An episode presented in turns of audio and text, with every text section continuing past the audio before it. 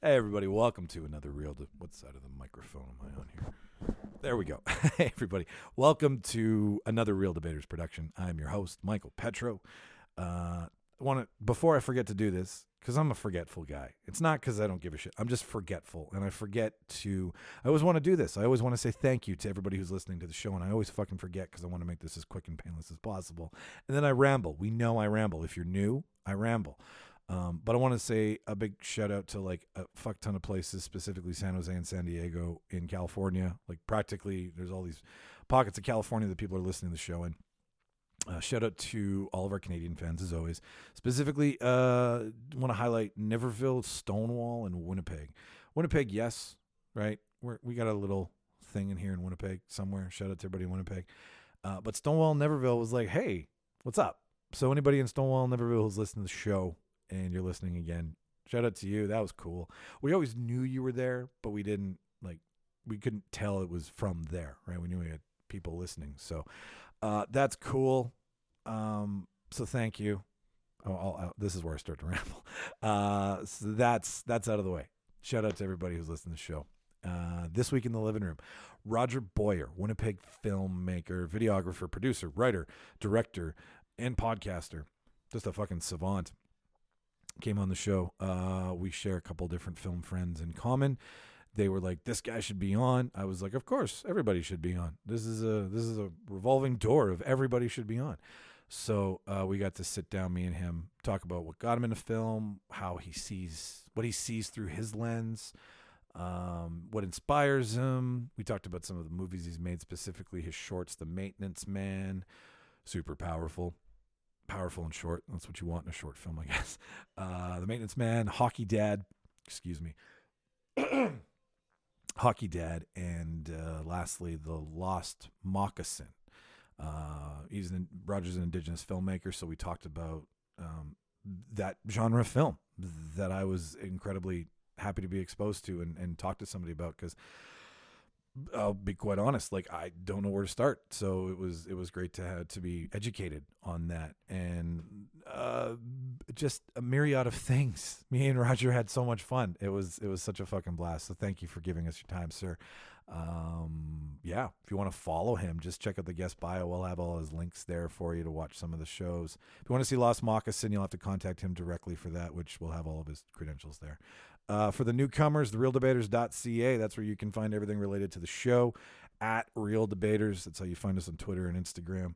And uh, if you want to email the show, it's thereeldebaters at gmail.com. You want to tell us we're fucking morons. You want to give us an idea for the show. Uh, check out our Patreon page. We got some cool stuff there. If you want to help support the show, uh, there is a like little producer thing on the Patreon page, which is on the website at thereeldebaters.ca. Uh, so you can be a part of it with us. It's immersive. We're trying to, we're doing some fun things. We're coming up with some actual execution of ideas for 2021. Speaking of which, we're doing TV now because why the fuck not? 2020, it's a dumpster fire year. No, uh, we wanted to start originally with anything that could be played on a reel, but kind of play in a niche because as we've slowly gotten better, uh, we didn't want to get too big and do too much. But now that we kind of feel we have a system, um, we're gonna do TV because everything was played on a reel originally. So that makes sense. Uh, and for everybody who is wondering how do you spell reel, it's not R E A L in all of our uh, nomenclature. It's R E E L. So that's how you, you know, the email address, the website, all of it is R E E L for the spelling. Um, that's it. Oh yeah, for uh, newcomers too. I did an interview with Kevin Smith, aka Silent Bob, aka I fucking did that. It was so crazy.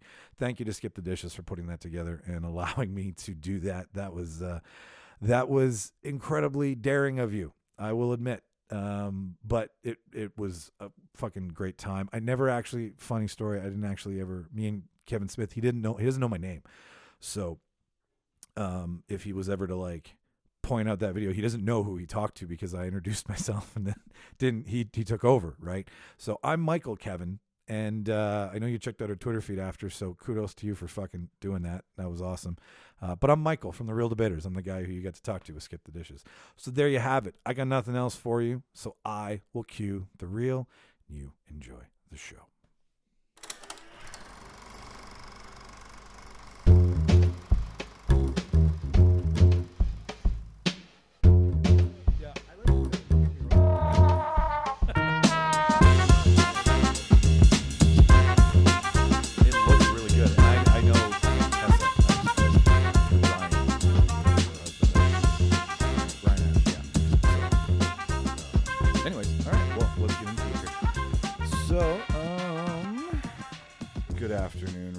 Thank you for joining me virtually in my living room, which is actually my bedroom. I don't know where where are you in your house right now?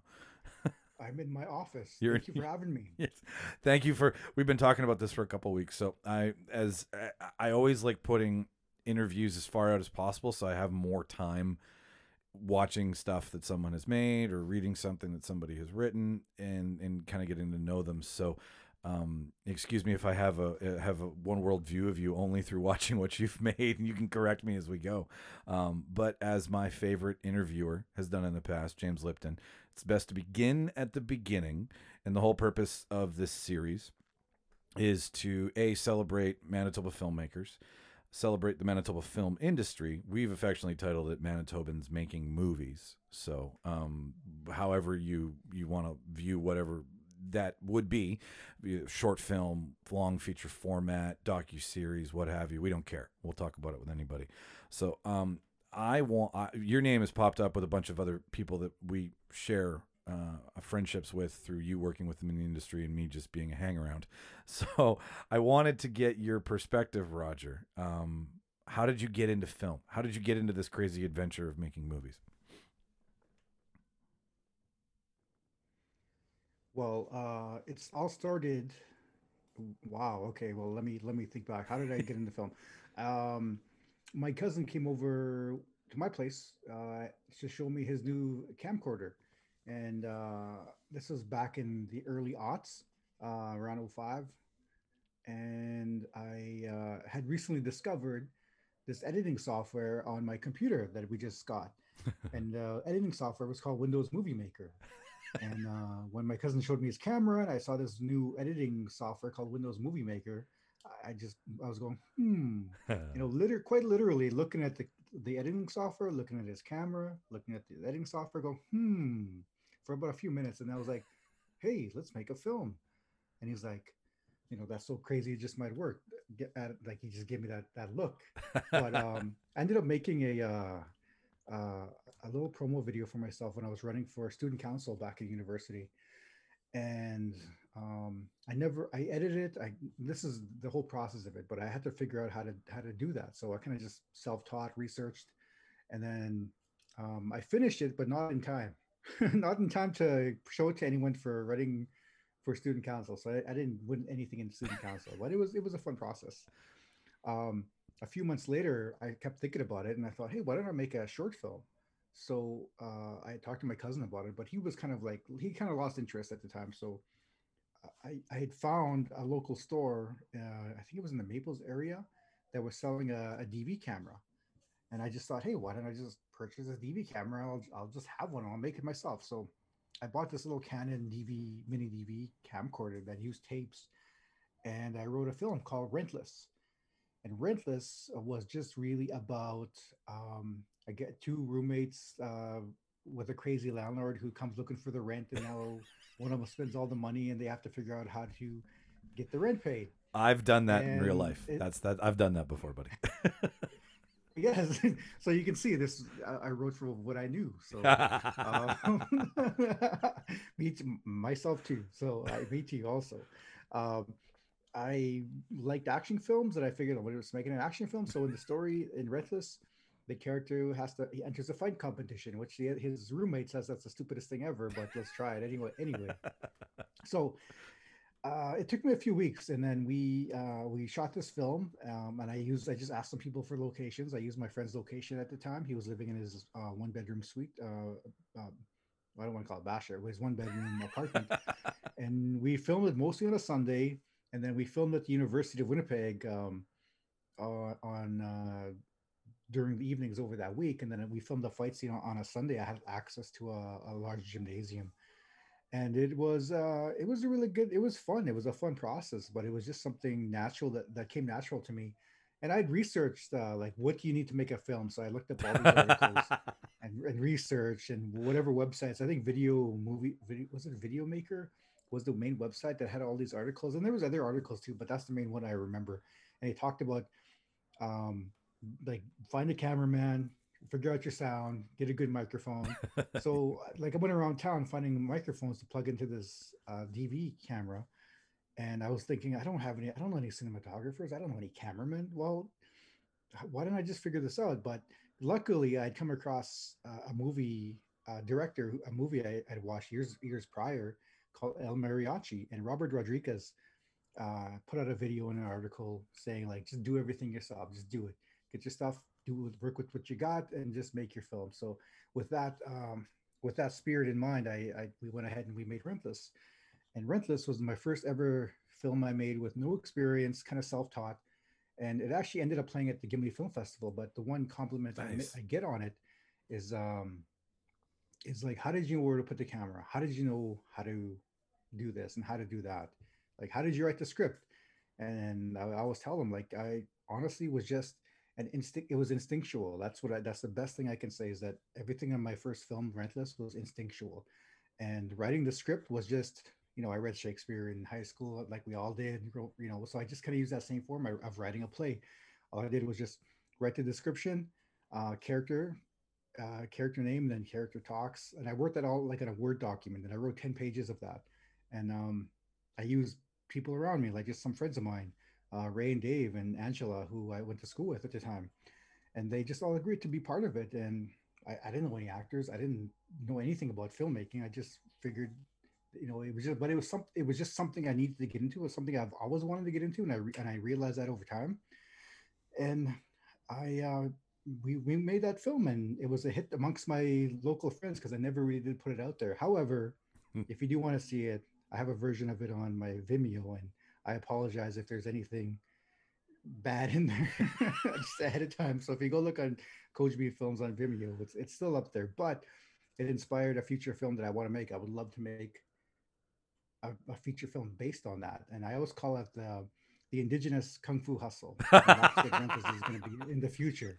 Is I want to make it the indigenous kung fu hustle in the future, and I'm currently working on it. I do have like an 80 page old draft of a script I wrote over 10 years ago um, that I'm going to retake and redo over, and you know, hopefully, I hopefully I'm better at a bit better at writing, but that, that's how I got into it. And after I got it, um, after after that, I guess the next step was I was showing people locally that I talked to, and one gentleman had said, "Oh, hey, uh, you know, he, I work in film," and I'm like, "Yeah, right." Like some guy hanging out. He I forget why he came to the university, um, but he had said, "I work I work in, in the local film industry," and I was thinking, oh, "Sure, buddy, like sure, whatever."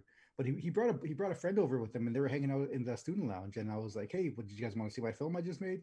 and it was called Rentless. And well, obviously it was called Rentless, but I told him it was called Rentless, and uh, I showed it to them. And his buddy, his friend he had with them, was also a local filmmaker who happened to work at the uh, Winnipeg Film Group.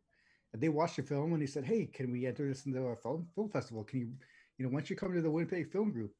And like I didn't know anything about film, the full film industry, and I was I was thinking, sure, yeah, okay, I'll come to the uh, quote unquote Winnipeg Film Group but he gave me the address and time. I said, sure, I'll go, I'll come check it out. I'll come say hi.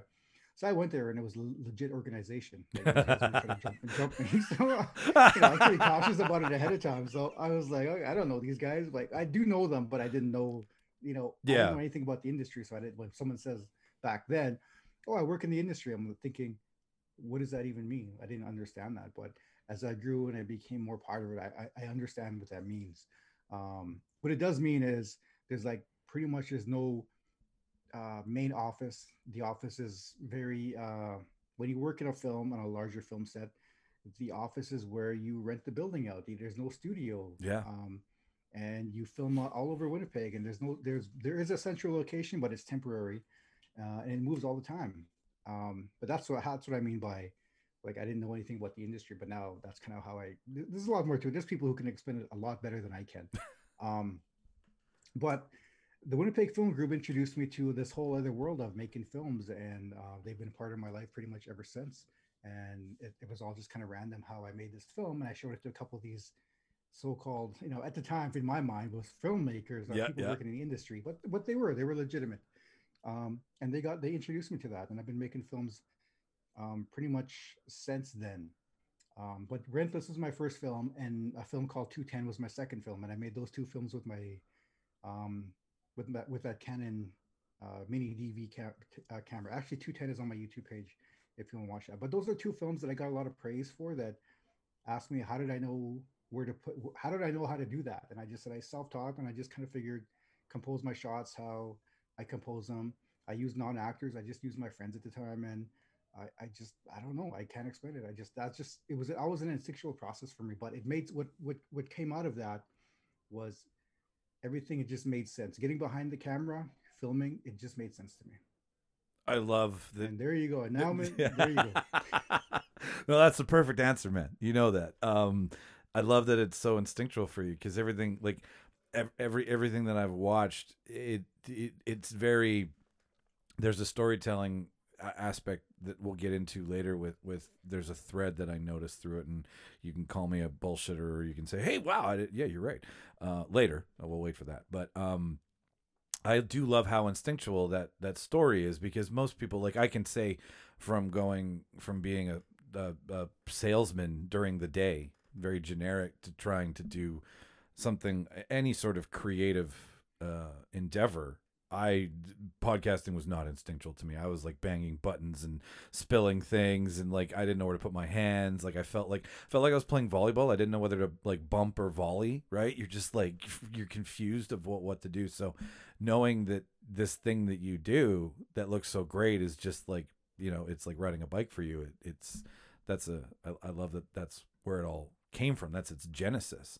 Um, what are some of the films that like you you you pick you pick up this DVD camera, right? And they all the greats, I think we can both agree, start saying, just shoot, just do it, just just get out there and and make stuff because the only way you're going to learn is if you're going to do it.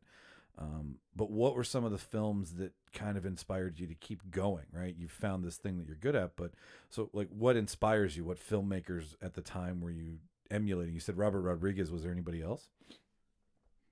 Definitely, I can. What I can say about that is, I grew up um, more or less uh 90s i guess we're, we're probably around the same yeah you know same same level life level, yeah no i agree we'll call it yeah um uh and i grew up in the 90s and a lot of the films i used to watch uh um one big film and i think this and other than Rentless, I've never made another action film. Uh, well, I kind of did make a little action skit, but and that's on my Vimeo page. But uh, I never actually set out to make an actual martial arts action film. But Enter the Dragon, Jackie Chan films, um, The Protector. I love all those films growing up. I love those films. Yes, um, they're, they're such a huge part of what I've, you know, now that I imagine it, I'm, I'd love to do in the future. Which is why I say Rentless. You know, there's action in that film, and I want to. You know, she was cheesy action. I'll, I will say. I mean, um, but uh, definitely, you know, I do want to make uh, the indigenous kung fu hustle and you know rentless will probably be that film but it's going to be that film i should say it's not probably it is going to be um, all those films I grew up with, Enter the Dragon, Jackie Chan's The the Protector. Well, the Protector, I shouldn't say The Protector. That was all right. Police Story was the bigger one.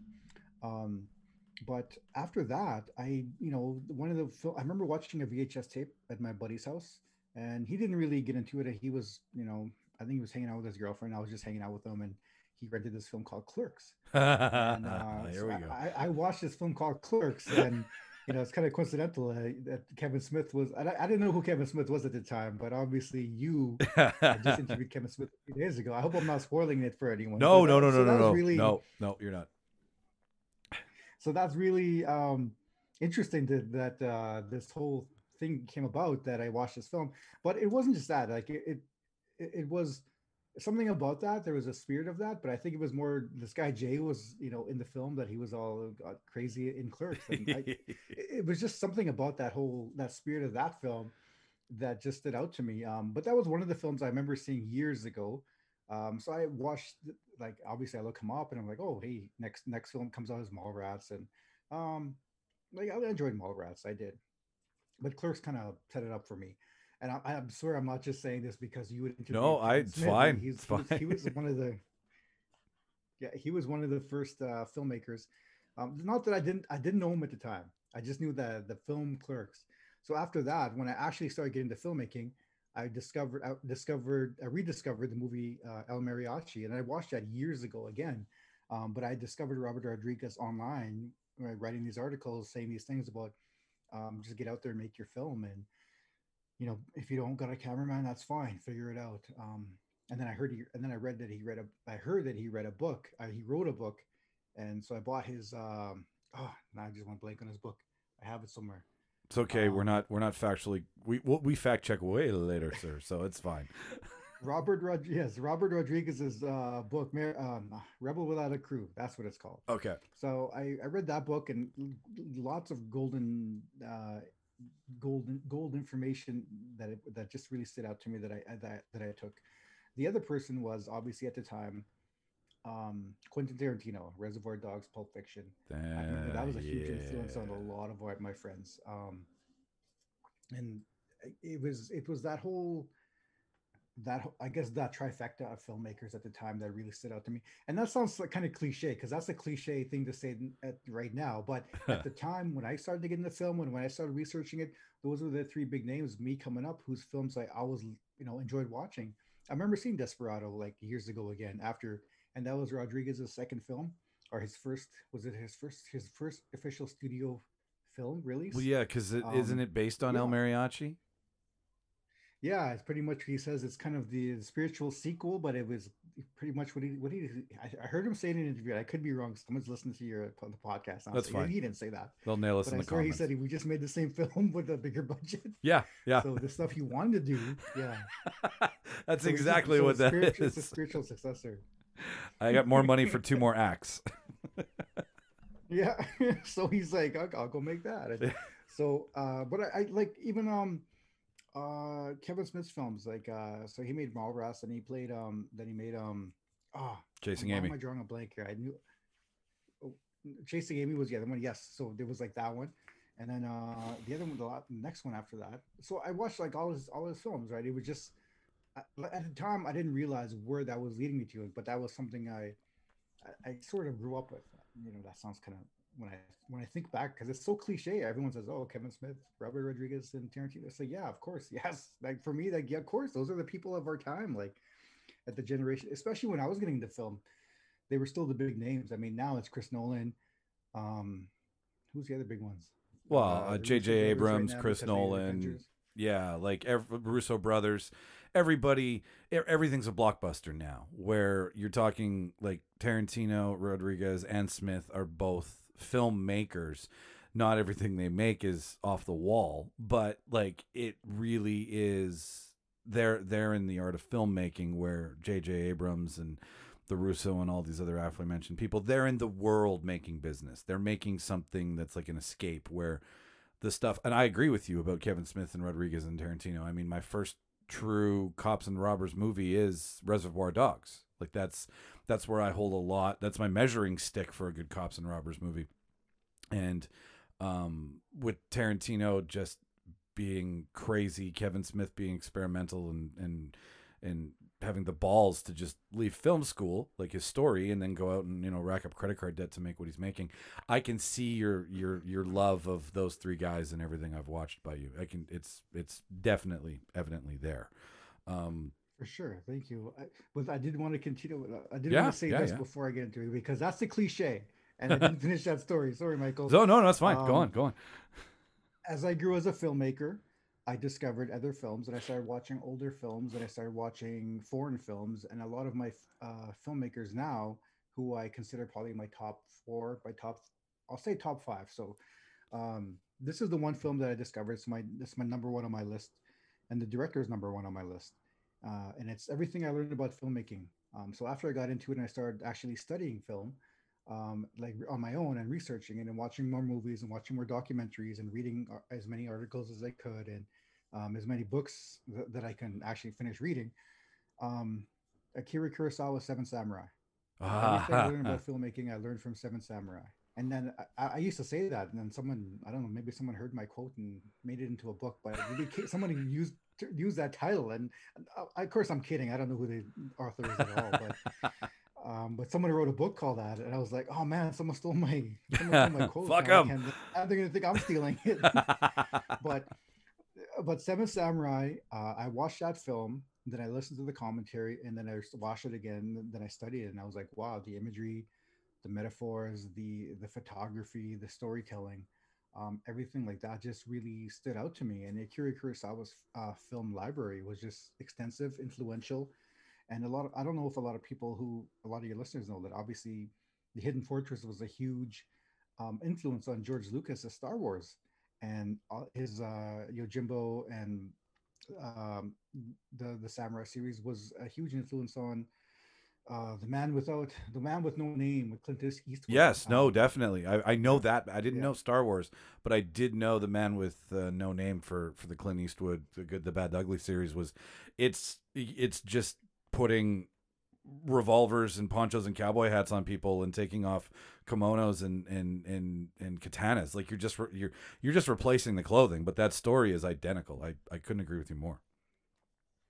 Well, so from there, um, I was going to tell you, um, in my film, The Maintenance Man, there's an image in um, not Sanjuro, Yojimbo, um, where the samurai is facing, um, well, the samurai with no name, I guess we can call him uh, Yojimbo, is facing the bad guys, and there's this wind that comes up behind him, and there's that image of like there's this huge storm behind him, and that's an image for like his wrath, I guess. We'll just say, for lack of a better term, it could be his anger or his, his Okay. fury. Um, but there was that small image, but there it was just the metaphor of that that um, the Kurosawa, Ak- Ak- Kurosawa, Akira Kurosawa used. That in the Maintenance Man, there's a scene that I that I that I use, and it was uh, when my Maintenance Man was standing there, and the leaves kind of blow around him Yep. after he sees the girl. Yeah. So I used that, and I and I knew I used that. I'm saying it now because I, I know at the time people were like, the crew was like, "What are you doing? Like, why do we keep like doing this scene?" And I'm like, "There's just there's a certain pattern I need to try and get from." Anyways, but it's in the film.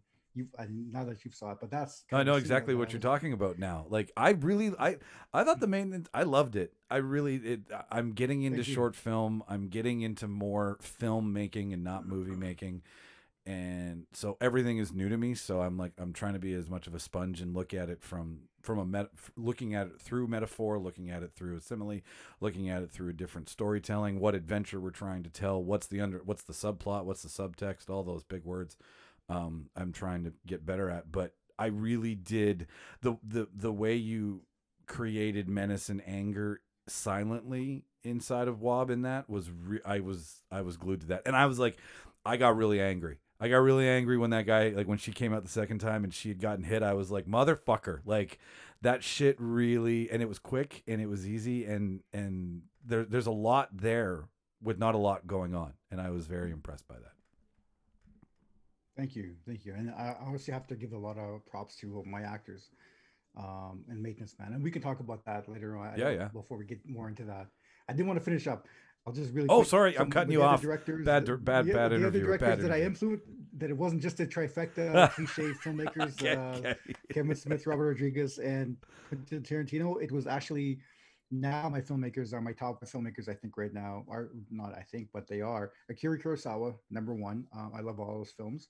Um, great storyteller. Um, I think he's a great influential uh, figure on my directing. Um, uh, Werner Herzog, I love his documentaries. Ah, yes. Um, I really applied a lot of his. Doc- I think you watched one of my documentaries. I applied a lot of his teachings into my documentary storytelling yes. um, Takeshi Kitano and Takeshi Miike. They're two Japanese directors, but I, you know, uh, Sonatine was the other one. Oh, I'll probably get the name wrong. And then uh, the Dead or Alive uh, trilogy series, like uh, Audition, Takeshi Miike made that film. Uh, it's a Japanese horror film. Um, and also now is like David Fincher is probably my most modern uh, director, one of my top five directors. So, uh, so there you go. So I didn't just it wasn't just when I started. It wasn't just the cliche tri- trifecta of directors who influenced me. Now it, you know, there was a lot of other directors that I really enjoyed. I got a top ten, but for now, those are my top five. Perfect. No, and I, I get it. I totally get it. Like you get something something easy, something cheesy, something fun in Quentin Tarantino, bloody and, and full of action, right? Like I know why they pull you in, but then to just stay stagnant and not explore other directors and other filmmakers and other genres and other parts of the world, right? To get outside of North America. Mm. Pe- most people don't think that. Like I'm I'm very new to getting into foreign film myself if we're being honest here, so I'm not going to pretend that I've got this extensive catalog to pull from. Um, but I'm enjoying it more often than I I'm enjoying it more than I thought I would because I've I got sucked into the the hole. But my point is is that if you don't grow, like it's totally fine to be sucked in by Kevin Smith and Quentin Tarantino and Robin Rodriguez. But 30 years later, it's not good to still be sucked in by Quentin Tarantino, Kevin Smith, and Robert Rodriguez. You've, you've missed a ton of opportunity to learn and expand. So I, uh, yes, it's very mature of you, Roger. Well, there. Thank, thank you. And there are a lot of great storytellers all over the world, and I, I, think that's the one thing is that watching foreign films, and I try to watch a lot of. You know, look, I, I watch a lot of. Uh, I think I just did a um, a podcast with James. Uh, oh boy, does movies. Oh boy, we were talking about uh, Veloso Veloso preacher. Well, yes, Veloso pastor. Yes. Okay, I watch I watch films like that, and I'm like, okay. Um, I think I think we were and we were discussing other crazy Pastor was another. Maybe wait wait maybe I didn't do a podcast. But I apologize, James, if you're listening. That I'm getting my my films mixed up. Well, we just watched a crazy.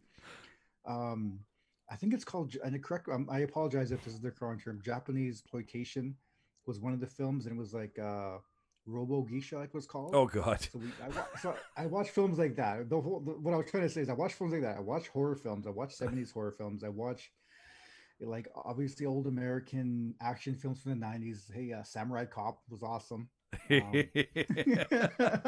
but I also watch like obviously I watched a lot of the award-winning films. I watched a lot of foreign films. I try to watch French films and Norwegian films and like a, a South Korean, Korean films, Japanese and, and Chinese films. Um, are films I, I've been watching over over the the last 10 years, the last decade. I always try to watch more. So I don't just try and just have like, oh, I, I need to watch Transformers Eight or whatever. I don't, like, I, don't get me wrong, I love Avengers, but it's like, and you know, I love Chris Nolan's films and storytelling, but I'm not sitting here going like, yeah, Chris Nolan, you know, like he is a great, he's a he is a great filmmaker, but that's not just who influences me. So I, I grew. I feel like I've grown as a filmmaker, not just the locals.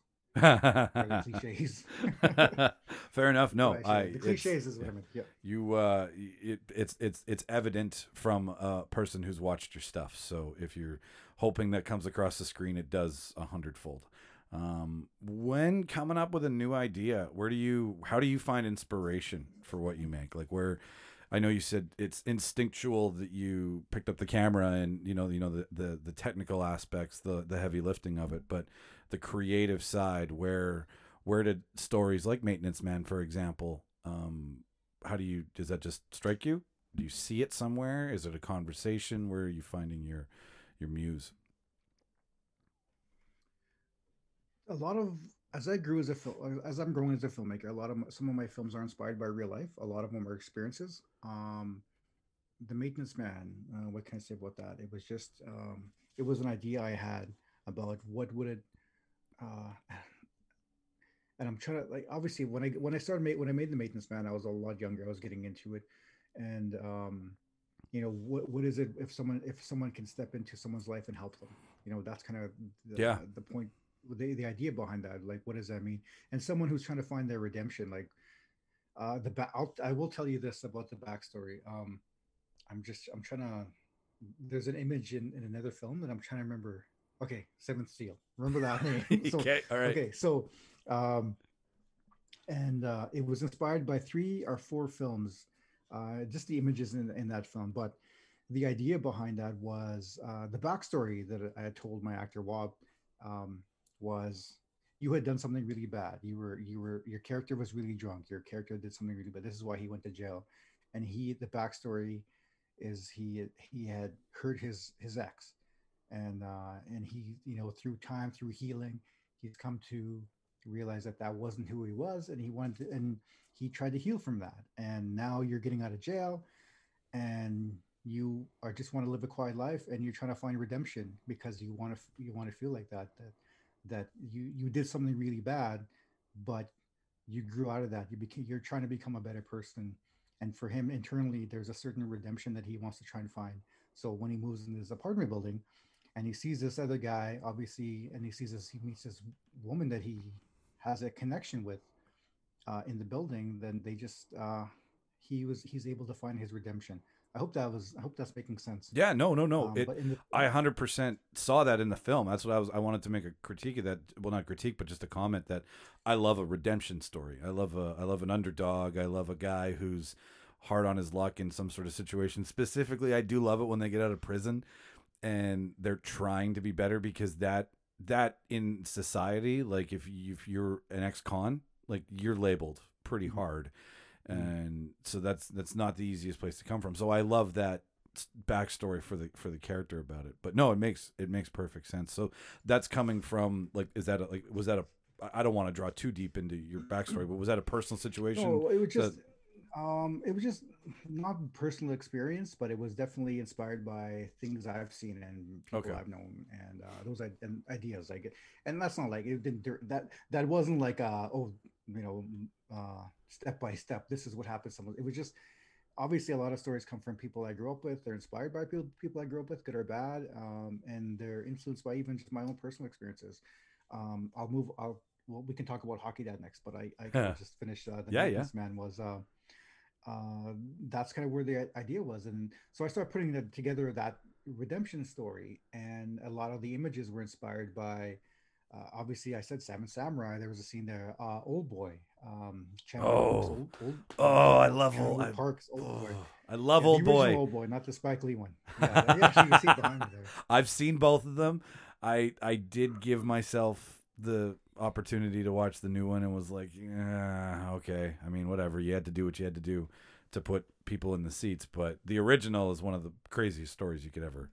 If you haven't seen Old Very Boy, visceral. Uh, Yes, for listeners out there, uh, I can understand that if you've never seen the original Old Boy and you watch Spike Lee's version, you might be like, "Wow, that's so crazy," you know. Like, but if you watch the original and you've seen the original the first time, that story. I always say this, uh, Michael, is that if I could ever make a film as good as Old Boy, I'll just stop filmmaking.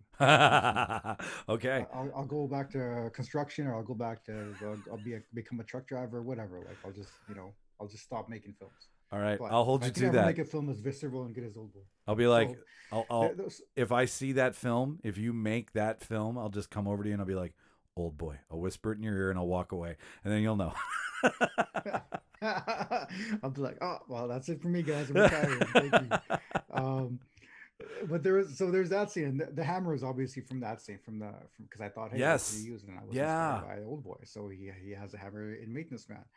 Um, there was another film um that inspired that, and that was uh, Seventh Seal. So in Seventh Seal, the character, and I hope I'm not reading these films for you. Um, no, no, no. um uh in the seventh seal the character has a chess game with death.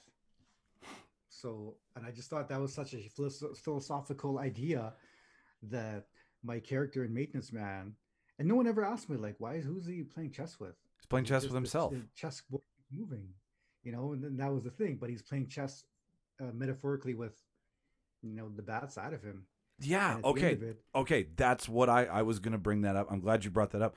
I loved it when he like toppled over, like he walked by the chessboard and was like just made the move, because that's it. That that's that's one of those like silent omissions, right? Like you've got a character who's coming out of prison but yet knows chess. Usually you get a lot of time in prison, so he spent time trying to better himself, try to become smarter because chess is, is is a game for people who use their brain.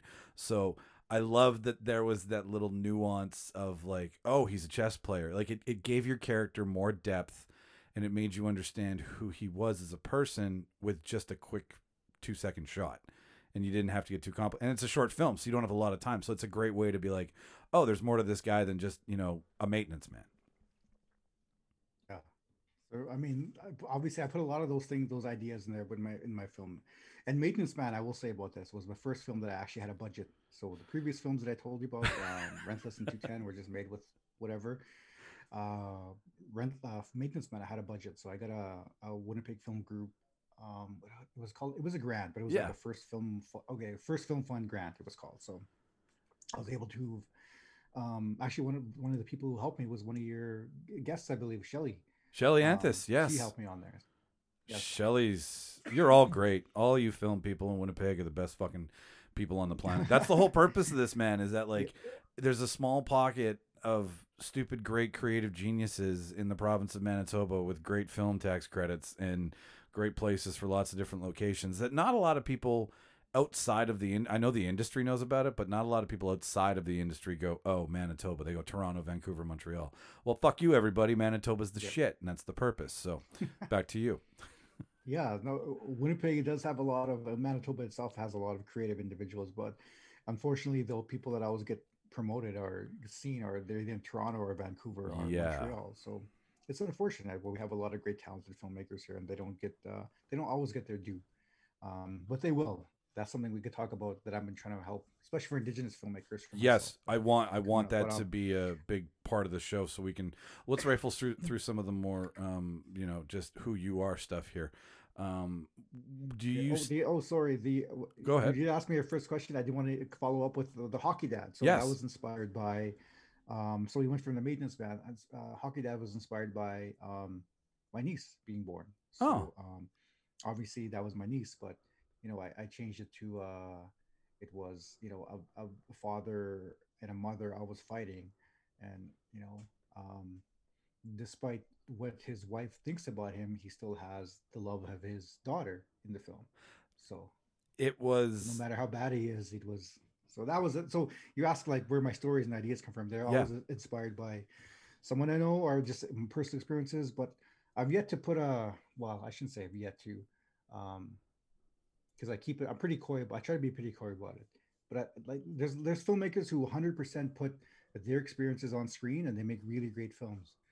Um, but I haven't 100%. I've taken inspiration from uh, my life and you know personal experiences.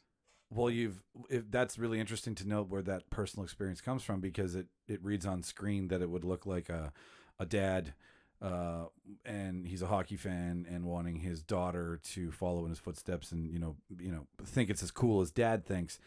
And then you get this big bait and switch where what's happening between the father and the daughter gets even more dramatic when the mother comes in and i was like that's cool. I thought that was really neat because you were leading the audience member down a path where you're like oh this is a relationship about them. No it's actually about the angry parents and i'm from a divorced family so as soon as i saw that i was like i know what that feels like at a soccer game. Like that's that is a definite I, I was I emoted with that, but um, I like how it's your niece was born. How do you take that feeling and tell it on screen without telling the entire story? Like you say, you want to be inspired. You don't want to tell the whole the whole shebang. You don't want to put it on on screen per se. Yes. So That's- and, and yeah, and then yeah, and it's just the idea was trying to be behind it. I think um, I know one of the ideas was uh, um, no matter how bad. How, do- how do I say that? How did I say this again? I'm trying to remember. It's been so long since hockey. That that was that was my second film that I actually got a budget for, uh, and it probably showed. But I mean, uh, Hockey Dad was uh, no matter how terrible that this mother or this person thinks his the father is, like, um, he's a good dad. yeah, He's a good he's a good person, you know, and so he can have nothing else, but he has that. no, that So- was yeah. I liked I liked that. I I I, I you I got a soft spot in my heart for for troubled families coming from one and all that. So well done, tear in the eye. Um, when you when you do uh, when you get on set, are you you've written like are you really script oriented or do you kind of step outside and let actors improv a little bit, or are you by the page? Um, I you know that's the one thing too. Like I the, I guess I always consider myself lucky for not working with actors right away, like actual actors. I always work with my friends. Like even Maintenance Man was actually just friends of mine, right? Yeah, um Wab before you know I, um, before obviously he's you know we know Wab now as, as uh, a political leader. Yes, um, um, and then Jessica also was a local uh, model but I, she lives um, I think she moved to Vancouver. Um, I, I did want to say quickly um, because we're talking Yes, about please. Man and Will my friend Will Will ha- has recently passed so um, just want to give a my my condolences to his family but he was a, he was a really he's never he never acted before and i do want to say that will was probably um, stood out to a lot of people um, in his ability and i always i always i always encourage him to continue acting but he you know he went his own way of life and um yeah but he did a really good job there and a lot of people were really inspired by him but yeah. No, he was. I he made me he made me not like him. That's for sure. yeah so, and he was a really and he was a really good guy so you know for someone with no acting experience i you know he was able to give that performance and i was you know try to encourage him and like even Wab and, and Jessica at the time, and um, like they just you know everyone goes their own way of life, and totally, and that's totally totally fine. Um, but with that being said, I think I got into the hockey dad. Uh, got onto the hockey dad. I got into the film Hockey Dad, so I was able to actually go through a casting process, and I went through a casting process um, with yeah with my friend Shelly. She knew how to go do all that, and that was that's where my fear was, and I had to get over my fear of casting actors. Um, so I was, yeah, Shelly was like, I was like, no, how about I'll just ask one of my friends, and what I'm used to, right? What, has yeah. been working for me. And she says, no, no, let's let's cast. I'll, I'll help you. And I was like, okay, sure.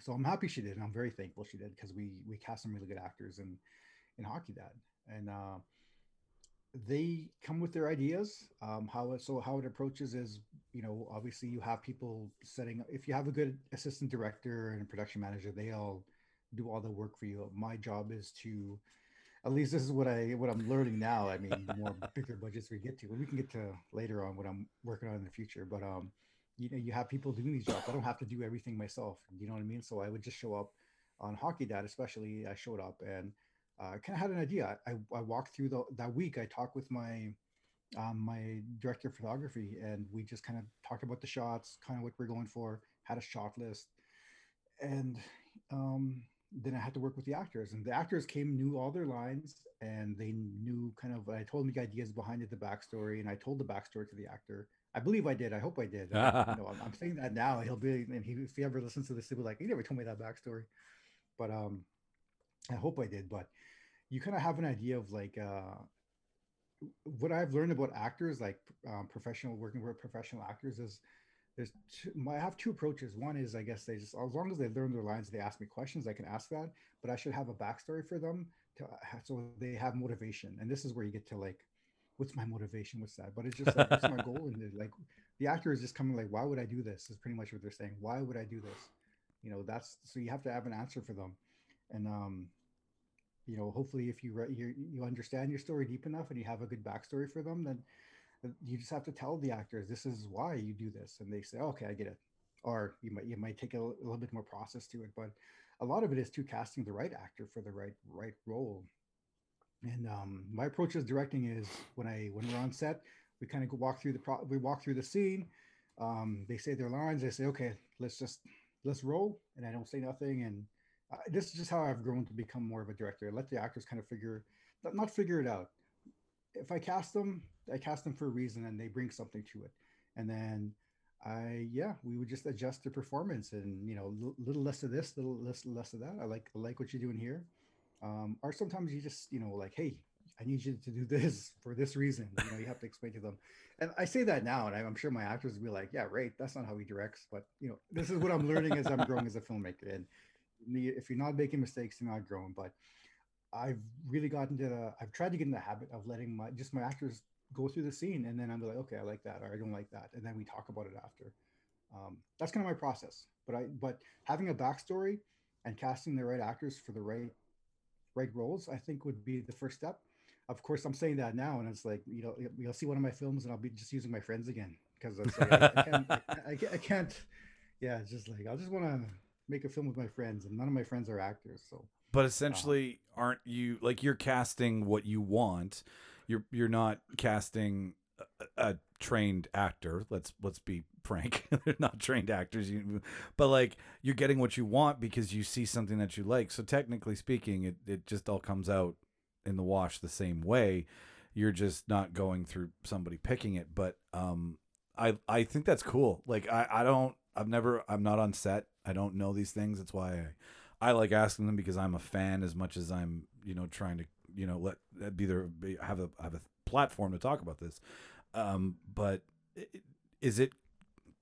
I wouldn't imagine it's common to be like, do your thing and then we'll talk. Where mostly it's like they've auditioned, they're there for a reason. So I imagine the director would just be like, I want this, we're doing it this way. Where you're like, yeah, have some fun, stretch it out, see what it does. Like that's a that's pretty neat environment to set up for an actor, I would imagine as long as you are getting your shots, I think in the year you you've probably talked about it beforehand, and you cast the right actor. I mean, you, there'd be time to time to play. But I, am I'm, I'm very lucky that uh, I kind of not that I say I wouldn't run those challenges because I I have totally, um, but just having a plan. The more prepared I am, especially mentally, like that sounds so.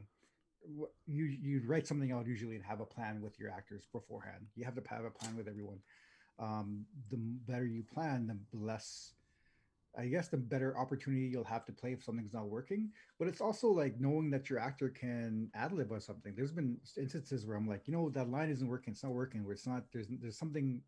There's not a, the beat isn't working for me. The you know pace isn't work for me. Can we say something else? So we so we start. Ah, I can maybe say this, maybe say that, and they would say, well, how about I try this or how about I try that, and then you d- discover something in that moment and yeah it's just sometimes like you just play i mean you just let the actor play and come out and you find that truth in the scene that sounds so you know well every time i say that i no I don't being a cliche director but i mean that's just it i mean sometimes you and, you, and that's when you get to that moment if you see that's magic i mean that's when they say that that's real acting when you believe that person is is that person and they're being honest in that scene and they're letting it out and that's something that a, good actor can find and, and you know or, or you, you can help the actor find that.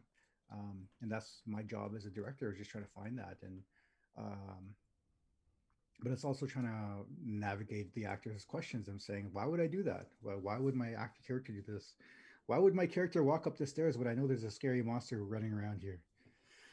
You know you have to have a reason for them. Yeah no uh, I, I get it. Like because if it's your vision without a backstory without those baby steps to help them get close enough to the character yeah no that can that can be a shit show. Um yeah and, and i've gotten used to working with like I'm, I'm getting more better I, like over the years i've worked with non-actors and I, that's how i come up with work with non-actors because i didn't want to work with actors because i was considering myself as a well i'm just making films well why would a, a trained actor want to work with me i'm just trying to make films with my friends. But then I realized, oh, actors need experience, so that's why they want to work with you. And you know, I, I do want to. I still make films here and there, but I always try to give my film, my actors and filmmakers something. I feed, obviously, I feed all my, all my, all my actors and my crew.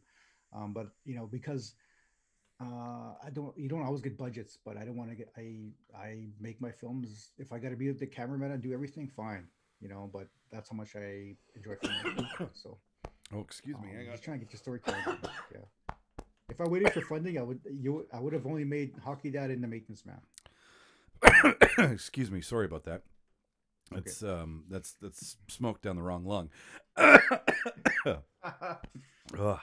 New vaporizer. So uh, my apologies. I should have tested it before we started recording. Um, no, I think I I I I dig that. That that makes me smile, sir, in a lot of ways. Um, I, one more thing before we kind of get into the bulk of, of what I watched and what I wanted the people to learn about some of the things and where they can watch it too. Um, what's the hardest artistic choice you have to make when you're making one of your films? Like, are you, are you, where do you find where you, because you've got to cut something unless you're Alfred Hitchcock, which means you shoot exactly what you need and that is it and nothing else but I imagine Alfred Hitchcock only did that. The story I know goes because he didn't like the studio interfering, so they couldn't take anything out that wasn't extra. He didn't give extra, but I imagine you get, you know, you're like, let's do it this way, let's do it that way, let's block it this way, let's light it that way, right? So, like, where do you find the hardest thing about chopping it up and getting it to its final product? there's a saying in that all filmmakers that, should know, and if they if they're just getting into it, they they'll learn this. Is that a, the saying is called "You kill your babies," which sounds terrible, but you, you do not be afraid. you do not be afraid to cut the things that you love the most to make the film work. Okay. So, um, what I there are things that I've had to cut um entire scenes that I just realized I don't need that. Like, and we spent some time on that. I'm trying to think. There's a couple. Oh, was it the maintenance man had a scene that I just like? Nope, don't need that. Um, maybe Hockey Dad might might have had something in there, but I, I was like, ah, no, I don't need that. Um, there's a couple other like uh, I'm just trying to think what, but there's been t- there's been times that that we've done that. You just you just have to be like, I oh I wanted that shot from above, but I can't afford a crane, so it's like, oh man, you know. No, I, yeah, I get it. I, I just I, that's what you have to, and you have to learn that. And what I'm even learning right now, so like, i will be making a feature film um, next year, and right now, trying to get to that next level of filmmaking. I mean, I'm talking like i'm you know, a professionally paid director, but uh, I, maybe I am, or I'm just talking like, uh, like who the hell is this guy? but I'm trying to get to that level of um, um, becoming, making this a, a, a consistent uh, career. And uh, like even now, this film that I'm making, uh, I told my producer, and I'm working with a screenwriter, like, do not be afraid to tell me, for me to grow, um, do not be afraid to tell me if it's terrible. And so they're pretty honest with me. And then I'm like, oh yeah. man, I thought I was good, but I guess, you know, it's getting over that hurdle. And I'm like, oh, I thought I was decent, but I guess I'm not because they obviously they're these and they've read and they've worked with people at a higher level than I have. So I'll put it that way. And um they just you know when you hear someone say well your your your your lines are kind of terrible i'm like oh like okay but that's okay because for me i have to get over that hurdle of um i guess embarrassing myself to, to become better at it and, yeah uh, i was and that's I was natural back to i always harken this back to to hockey um the first time I'll, I'll quickly digress to this quick story but it'll it leads into the philosophy of me having please, to become please. a better person was the first time I went out to one of my gym, uh, a gym to play floor hockey. Um, so I started playing floor hockey. I picked up a hockey stick. It made sense. I never was put into ice hockey when I was younger, so I had to kind of again self-taught, right? Um, but I picked up hockey stick, and it just made sense. So I played ball hockey at, at probably our top level in Manitoba for a few years. Um, but prior to that, uh, when I first started playing like on drop-in hockey, the very first time I went to this gym, um, they put people against the wall to pick teams. So they pick some captains, and then they go like, okay, you pick one, you pick two, and you know they they pick teams, right? So captain one goes take that guy, captain two take that guy, and it just went on and on and on. So all the players on the wall soon went to join their teams, and it came down to the last pick. Uh, this last guy, he was like, okay, he looked at the other guy, and there's me, my, myself, and this other guy standing there, and this is a true story. He um um, he looks at that me, he looks at the other guy, and he goes, "I'll take him." So he picked the other guy, and I was like, "Oh man, I'm not even, I'm last." oh. But you know, I thought I was last. The guy running the the the gym was like, "Okay, let's all play." I was a no pick. They just started playing and ignored me. um, so I was like, "Wow, okay, it's like that, I guess." So I kind of went and sat down, and I was like, "Damn, like that's horrible." It, it, yes, and that this is a true story. Um, but I figured, you know what? I'll, I'll, stick around. If one of the teams needs a player, I'll just play. I came here for a reason. So um, eventually, I did play a, a couple games that night, and uh, uh, I just stuck with it. And um, I will say, like, as from that gym that I was at, a few, years later, we joined. We formed a team. We were last, uh, and we just we just kept practicing. We kept working at it. I kept practicing. I kept working at it. Um, I kept learning from the better people around me um, to the point where we uh, our our team had set a record at the time.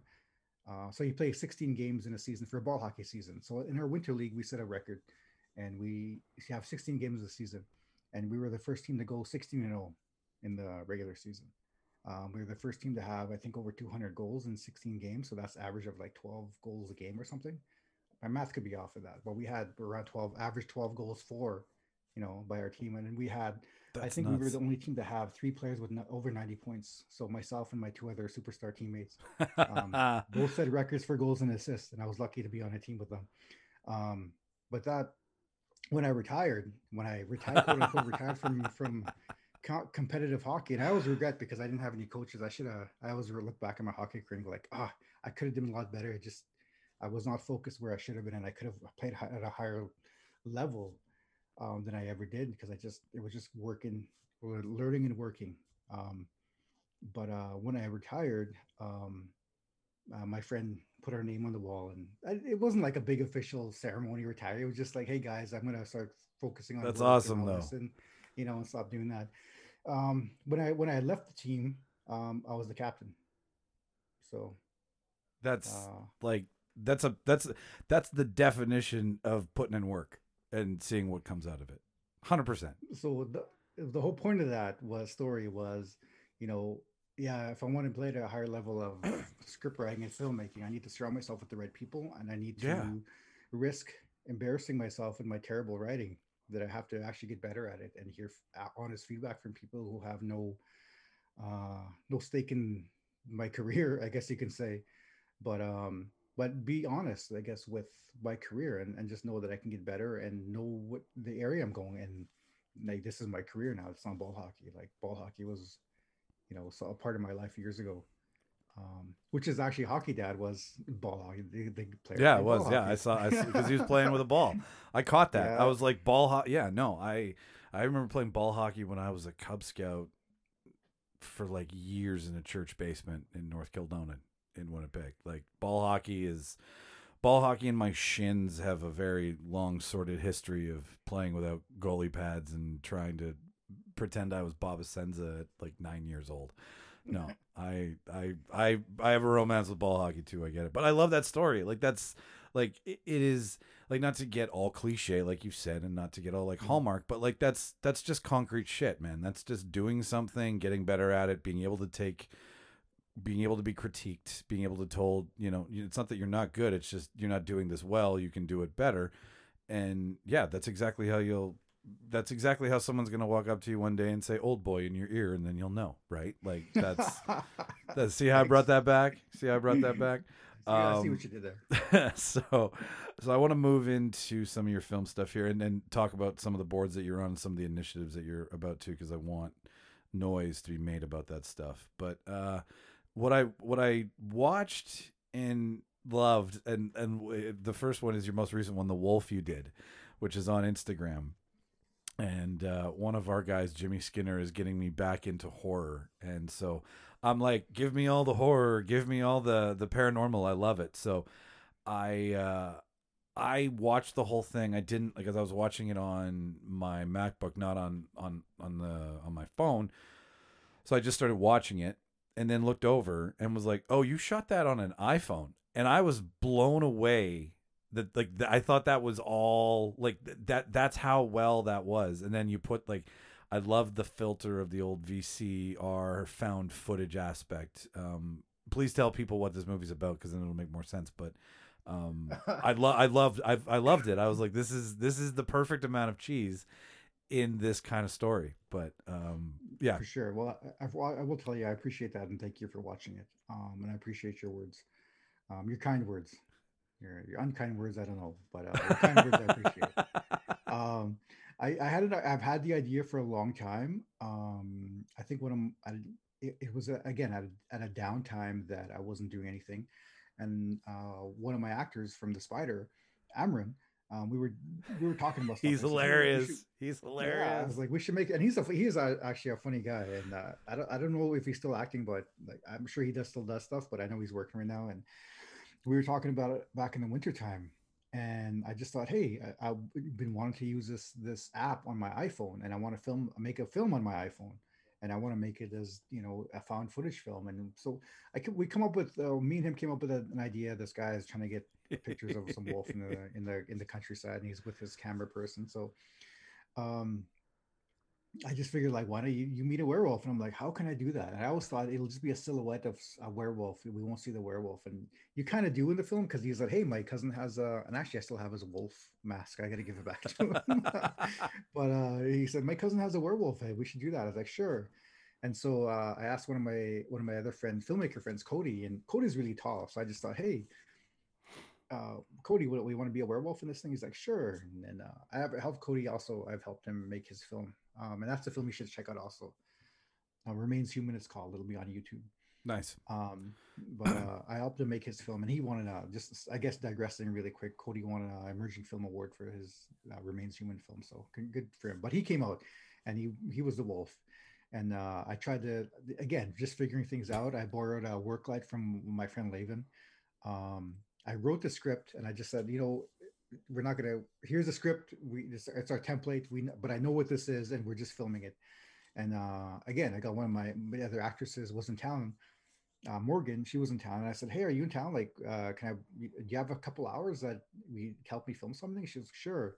Um, I will tell you this: the wolf is. Uh, I filmed Morgan and I filmed Amron's scenes totally separate. They were never in the really? same place at the same time um, I just did all that. I edited everything together. Um, yeah, I so- I fell for it then. I really thought that you had them.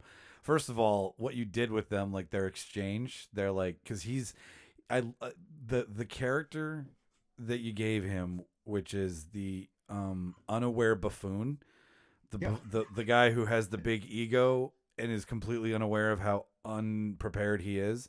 That is one of my favorite characters to watch on screen because it's always comedic, no matter what and then her just giving him shit about how big of an idiot he is, asking for gas money, like all those little quips. I was like, this is hilarious. Like this is and and then I was like, you did this in 48 hours? Like was was that for a 48 film festival that you did that for? No, it was it was just something that I wanted to get out and film something, and I was like, uh, again, I just had the time, and I said I filmed it all together in 48 hours, so it was like maybe I put an hour into the script, and then Okay. and Oh, okay, okay, okay. a couple hours to kind of walk through the whole area. So we did, and we came up with some ideas, and then um, I got everything together. So with that another couple of hours, and then I shot uh, probably about four hours. I shot all his scenes, and then um, I took it back. I put it all together on my computer. Um, then I figured out, okay, I now I need to film the person, and then, you know I was trying to get get a couple of other people I knew, but Morgan was available, and she she had agreed. So um, again, three hours I shot her film. Then I brought everything back, and um, I just gave her the lines. I said, "This is what you'd say." Again, we just walking through.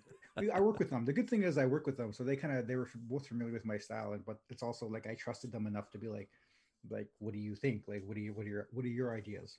Yeah. and I was comfortable enough with them to make this. And they were both they were both pretty. I don't say they're gung ho. I just felt like they're doing me a favor.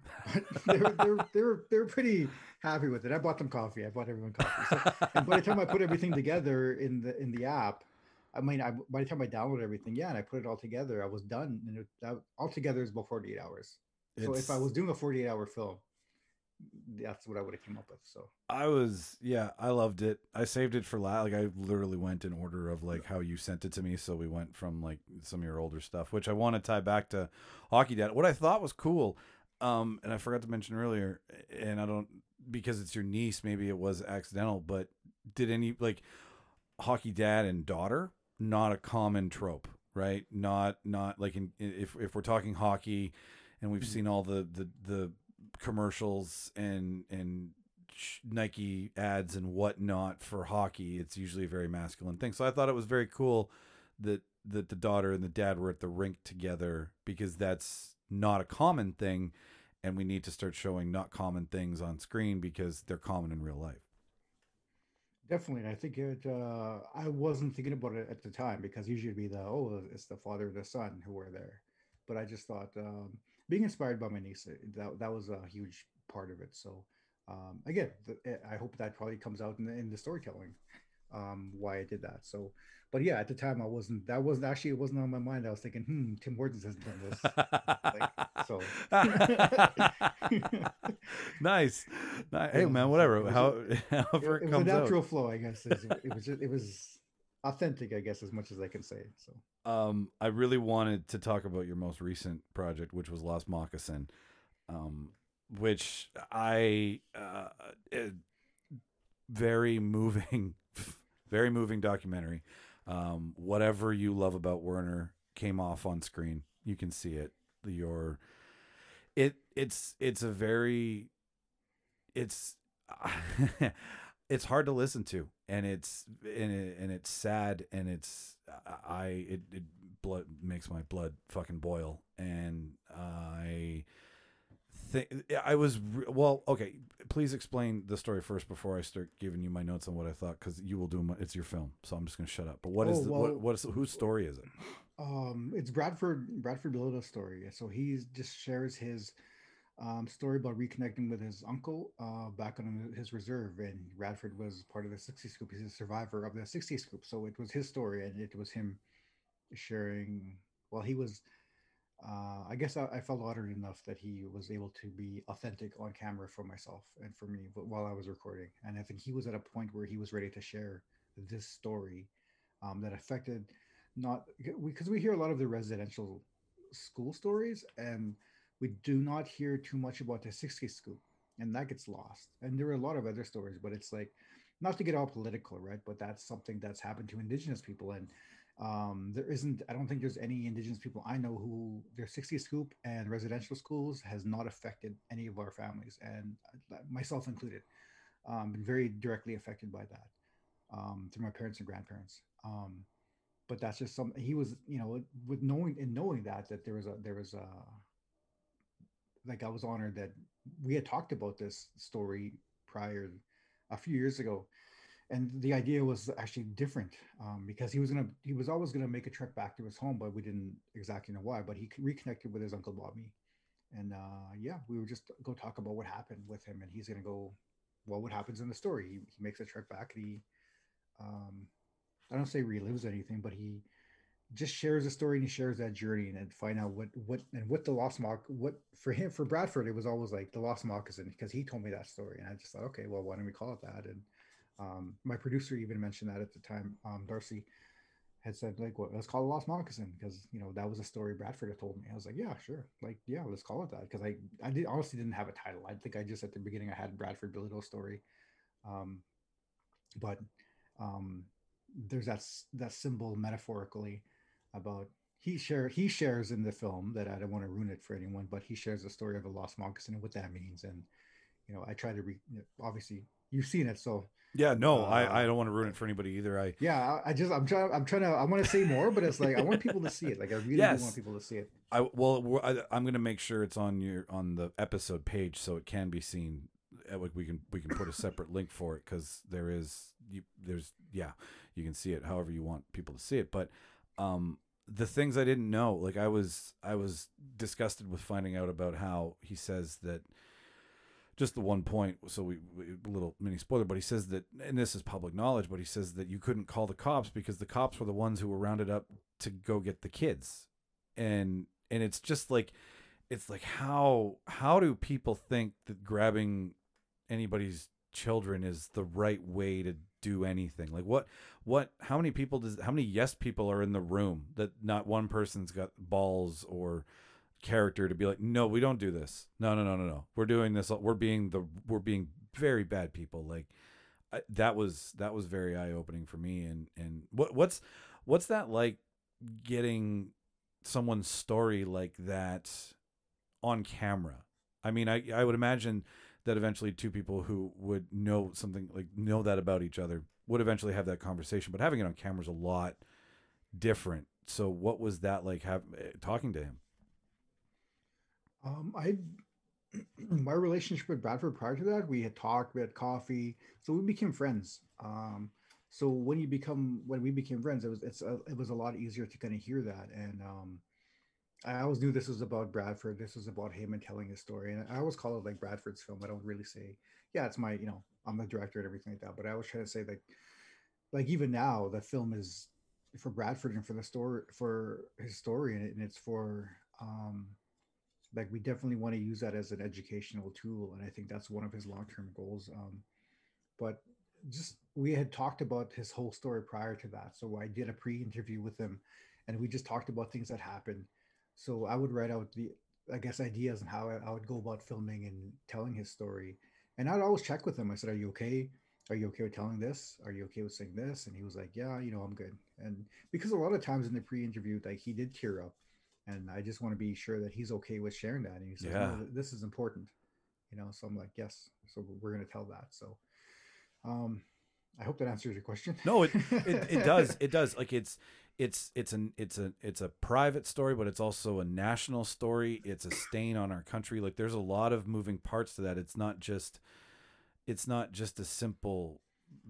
It, it it's, it, there's a lot of moving parts. Essentially, it's the best way I can say it. Um, so it was it was very like it was watching him tear up and and going through all the motions was was you you captured a lot of a lot of who he is and how he wanted to tell that story and it i mean as dark as that story is you told it in a very it was it was a very beautiful way to listen to it if that makes mm-hmm. sense to you no that does and i think too for the listeners out there like uh we're in the story we talk about the 60 scoop but and we talk about how uh, there's so much mm, i don't want to say misinformation but um, amongst the non-indigenous uh, peoples of, of uh, of canada you know i guess settler settler colonial. There's a whole story. I'm not trying to get political, but I'm just trying to describe it how Yeah, I know what you're A lot of people at, would yeah. describe it. Yeah. Like people who don't just they don't understand what really happened, and some of them, like I totally understand. Probably they don't care. Like, you, do you know what I mean? Like, I don't, I don't. I'm, I'm saying that I don't mean it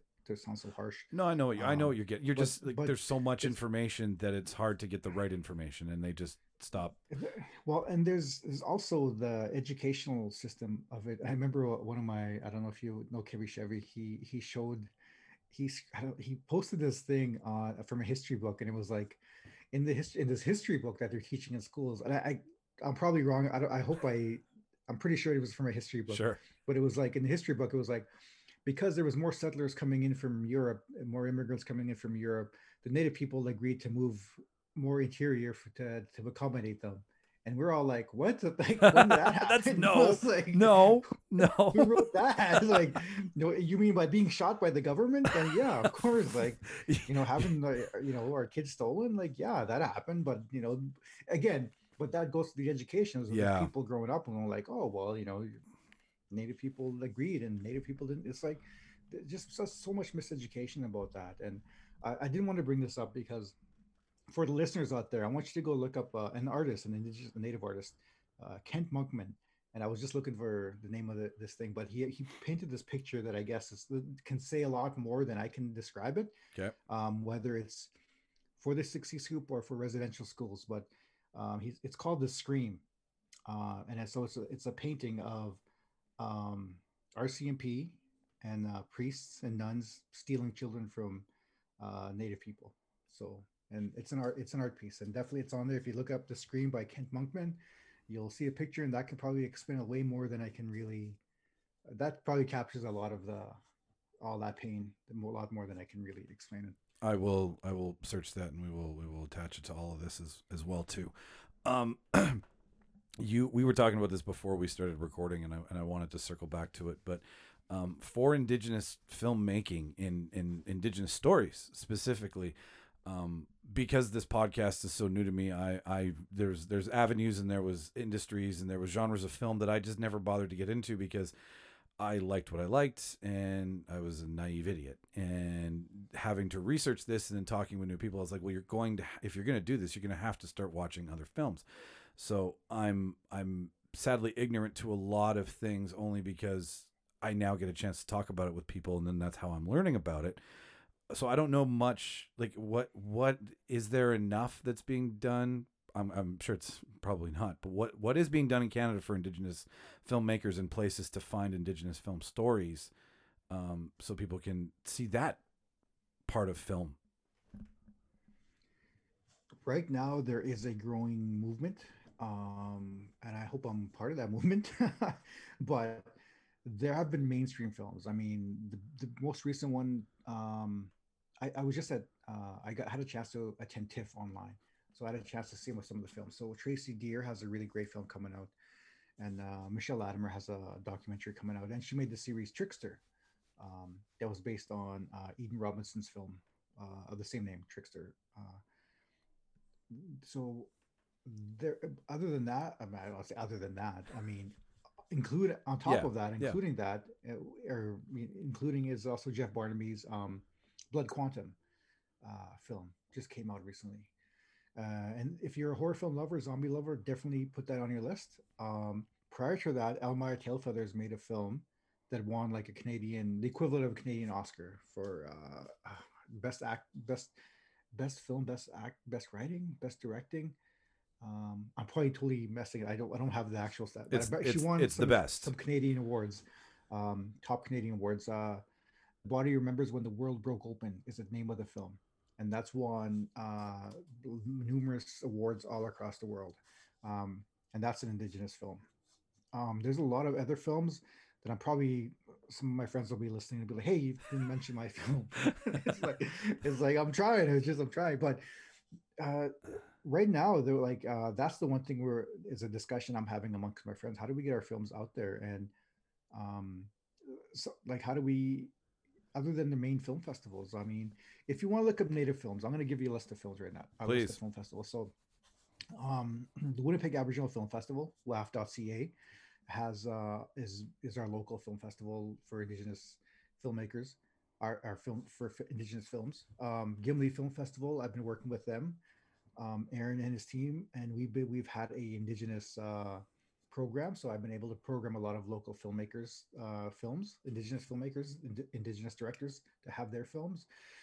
Um, LA Skins Film Festival um, was one of the um, is a film festival plays Hollywood. Um, they screen at the TCL Theater on Holly, Hollywood Boulevard in Los Nice, Angeles. or nice. Hollywood. So they do, there's that one. Um, the California American Indian and Indigenous Film Festival. Oh, that's a long name. That's a Um, mouthful. That film festival is new and it's been coming up.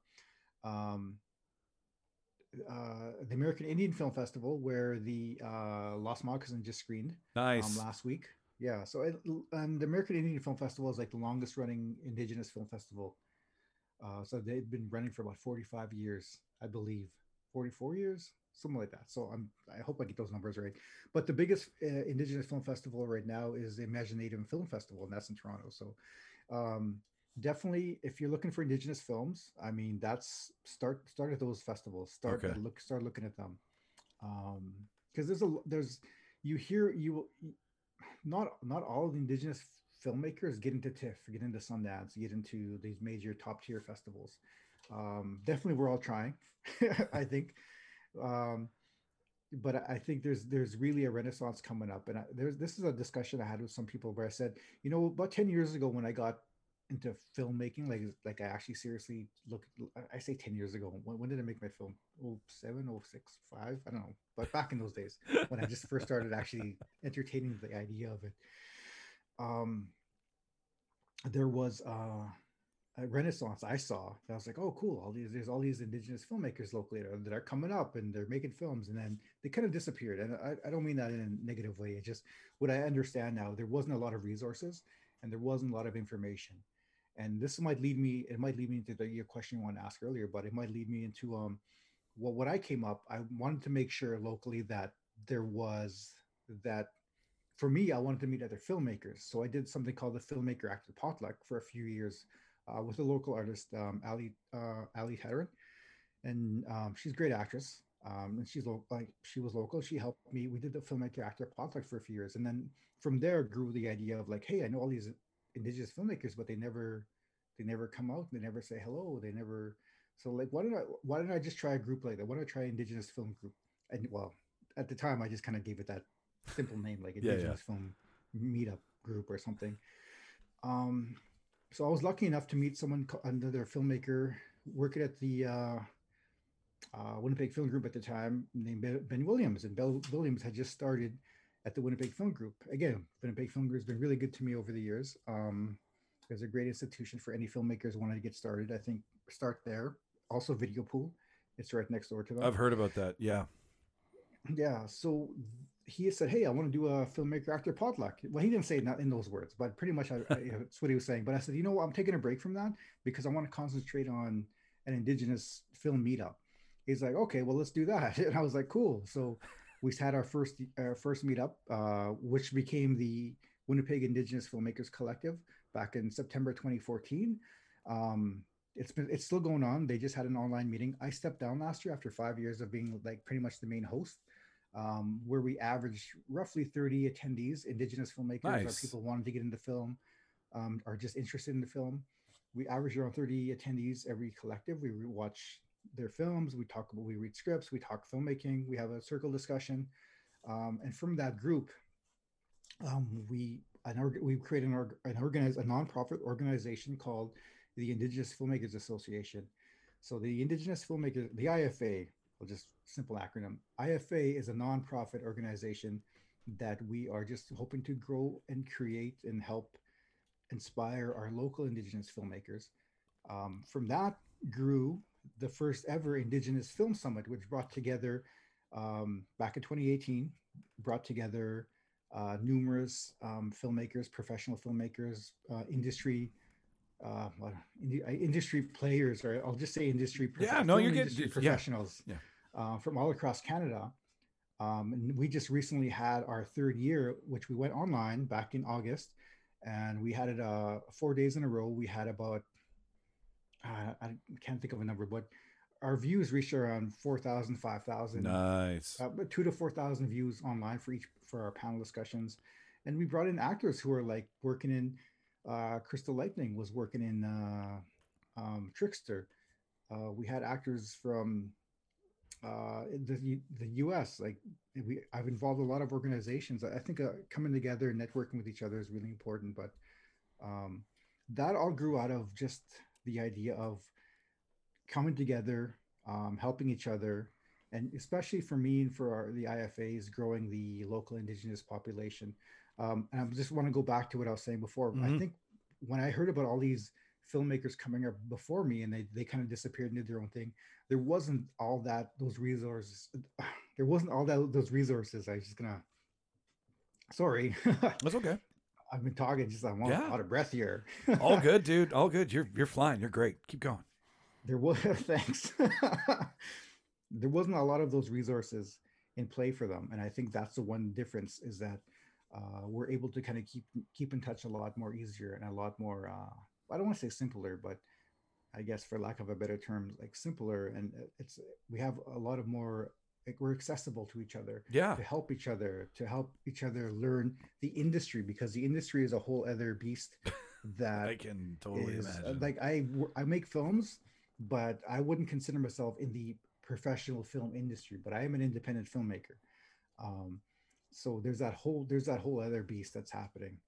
Um, so it's really there's a really I've been able to meet all these great filmmakers from all across Canada and the U.S. Indigenous filmmakers who are making films just films because they love making films and they're getting them out there and yeah. I think next I'll be appearing, probably not not just on the podcast, but a, uh, like a new filmmaker friend of mine asked me to be in his um his film documentary uh, that he's making Sweet. that, that talks about indigenous filmmakers and horror films.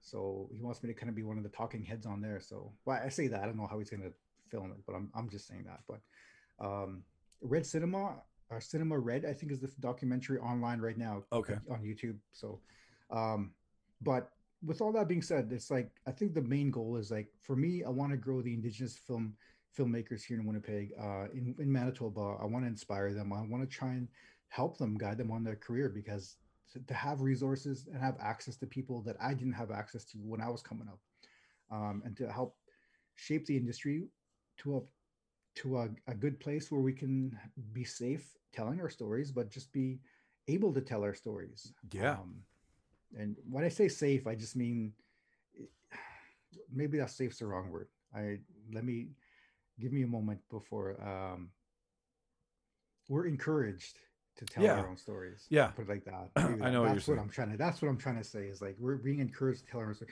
where we don't we don't just go out at people and we don't just say, "Hey, I have an idea," and a production. Not to say this, I'm sure this has happened, but I'm just hypothetically that a production company says, "Hey, cool, we like your idea, but we're gonna get this person over here from Toronto to direct it." Yeah. Yeah. And it's like, well, we don't want that. We want the filmmaker wants to direct. We were trying to get a system going like that, and that's difficult and it's a long road. But I understand that long road. So with the summit, we hope to bring everyone together. Um, with the collective, we hope to inspire the young filmmakers, the rising filmmakers, and the new filmmakers. And just with my own filmmaking, um, I have five films I want to make, and uh, Coffee Express is the first one, and then uh, I want to make a horror film after that, and then I want to turn Rentless into the indigenous kung fu hustle. I uh you that's very Tarantino of you, sir. Make your five or make your nine and then just be done. Right? Like spread your career out over 40 years, make your 10 films, and then be like, yeah, I made I made this series of films and and they're all they're all different and they're all my stories and they're all inspired by and yeah, no, that's perfect. I love that. Have like a little catalog. Don't keep making don't be like Steven Spielberg and making like 39 billion movies. I mean, it's fun. Don't get me wrong. I like Ready Player 1, but like you can slow down a bit, dude. No, um, I think I think like I I I just go. These are stories. I don't I don't I I I like stories. I like being exposed to new, different cultures, and different walks of life and different ideas. And uh, having opened up my door last year to foreign films, it's just I, I just don't understand how people don't have interest because indigenous people of color by lgbtq like all, all of the different walks that don't get enough screen time um there's some really fucking cool stories there. There's some really interesting heritage there. There's some really cool culture there. There's some really great lore there that it's like okay because it didn't come from the big 10 studios or it didn't come from either America or UK, it's not worthy of being on the screen. Right now is the perfect time for independent filmmakers. Like if you want people to come back to the theaters, I have this idea. You might be you might be on board with it cuz you're creative, but like instead of commercials while we're waiting for the movie to start, why don't we play local independent filmmakers movies to satisfy our desire for constant entertainment instead of like learning about Scotiabank's next promotion? Like watching watching Lost Moccasin for 11 minutes before a movie is is eye-opening, it's educational, it teaches you a different perspective. It makes you uh, uh, feel empathy and and and learn about a fucking horrible stain on your country. Then you can go off and watch Avengers and have fun, right? But like showcase something like yours before that, so it's not just mindless entertainment. It's it's more. But that's just my two cents from the. No, that's a really great idea, and I think if we had theaters incorporating that, then you there could be an issue. I know what I've heard is uh, theaters we have a hard time trying to get people to come out for daytime or something like that. Could Yeah. be, uh, that could be an idea. It really could be. Like I, outside the box. but- I I get I honestly I get the idea that it, where it comes from is such an immature place. Like it's not like I'm this and I'm not being philosophical at all. I'm being very childish because it comes from Who Framed Roger Rabbit. It comes from the mm-hmm. Baby Herman sketch before the actual movie, and how when you went to go see the movie for the first time, you got the little Baby Herman sketch, and then you got the movie, and they were all tied in together. Now I know you can't do that with this, but like, I mean, it's it, there's a mandate from the CRTC to make sure that the content that's on the screen in this country, X amount percentage comes from Canada. It's made by Canadians about Canadian stories, and there's a we there's a indigenous population here that doesn't have a big enough market, and that just is it, I'm dumbfounded by it. But I'm glad that you could show me and, and put some perspective and some stuff onto the show that we can let other people know that listen to this that there are these um these festivals that celebrate it because I'm I'm walking around the dark. So thank you for that in regards to to an education today. no problem. You're welcome. Um, Uh, yeah, thank you for having me. I really appreciate. it. I just hope it hasn't. ta- I've just I realized I was talking so long. We've been we've been just having this discussion for This- like over an hour. this is the Roger. This is the Roger show, dude. This is all about you. It's not about me. People don't. I hope people don't download the show to listen to me because that that's a waste of your fucking time. Um. So, but you, uh, you are the host and you are the, the catalyst for all these discussions that are happening. So I think people tune in to hear what you have to. Okay, I'm sure I, I I'll stop pandering. I agree.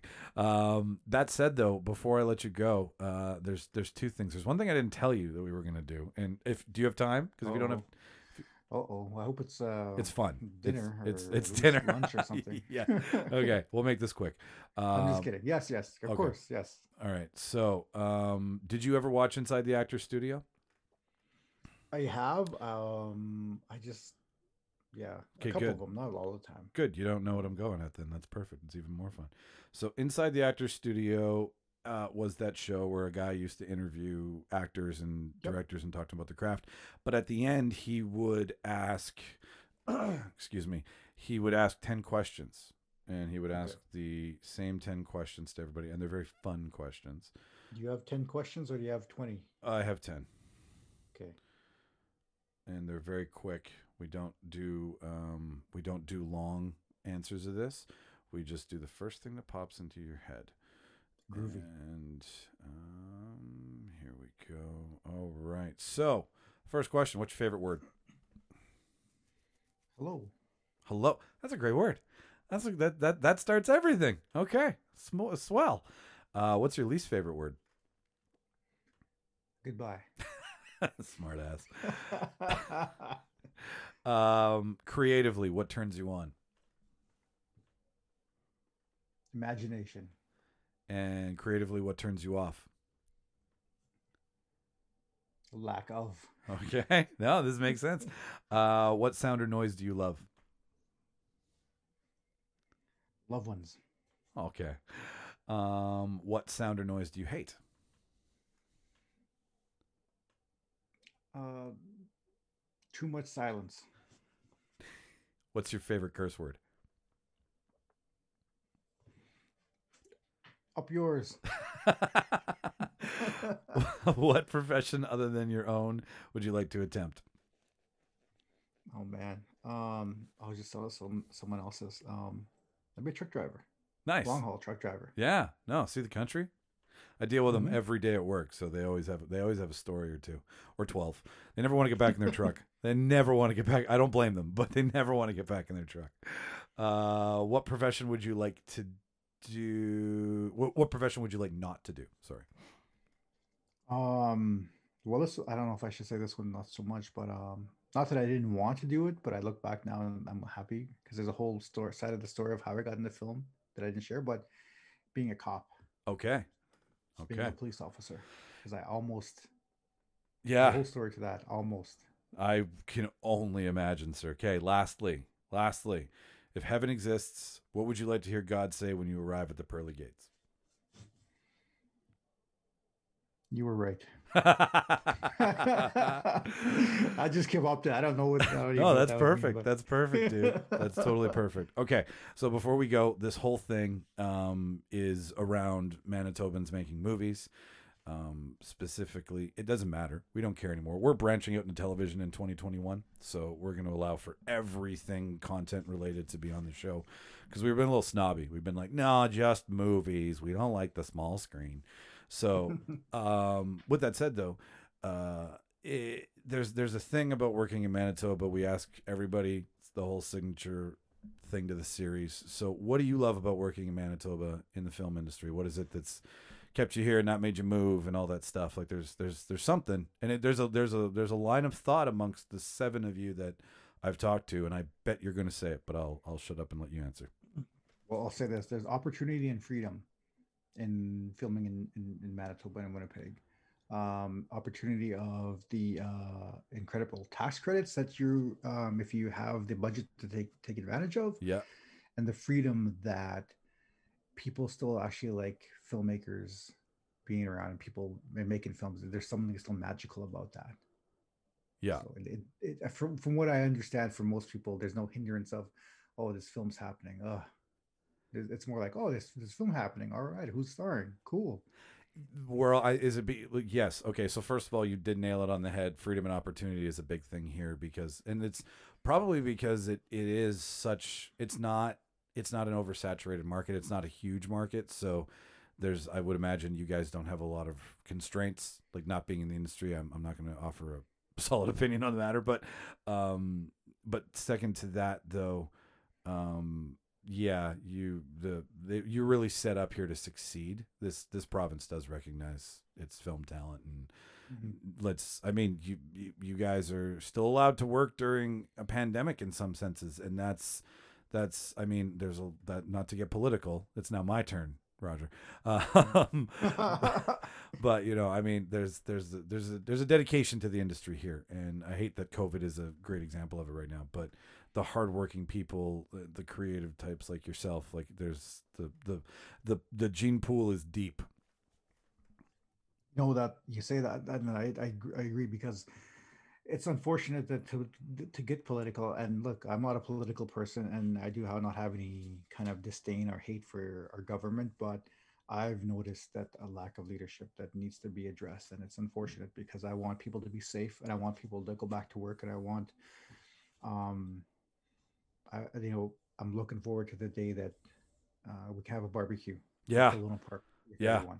yeah, no, uh, I would just like to see that. And if they, if anyone's listening for the government, like I really, that's people just want to be safe and they want to know that things are going to be okay. And uh, it's unfortunate that um, I've yet to see, and maybe I'm, I don't know, maybe I haven't listened enough, or, but it's just, I'd like to see a bit better, um, common leadership from our people, elected officials, because the people really need that. And I will tell you this to the people listening: you're going to be okay. Uh, things will be over all right. And as a human, as human beings, we've gotten through worse.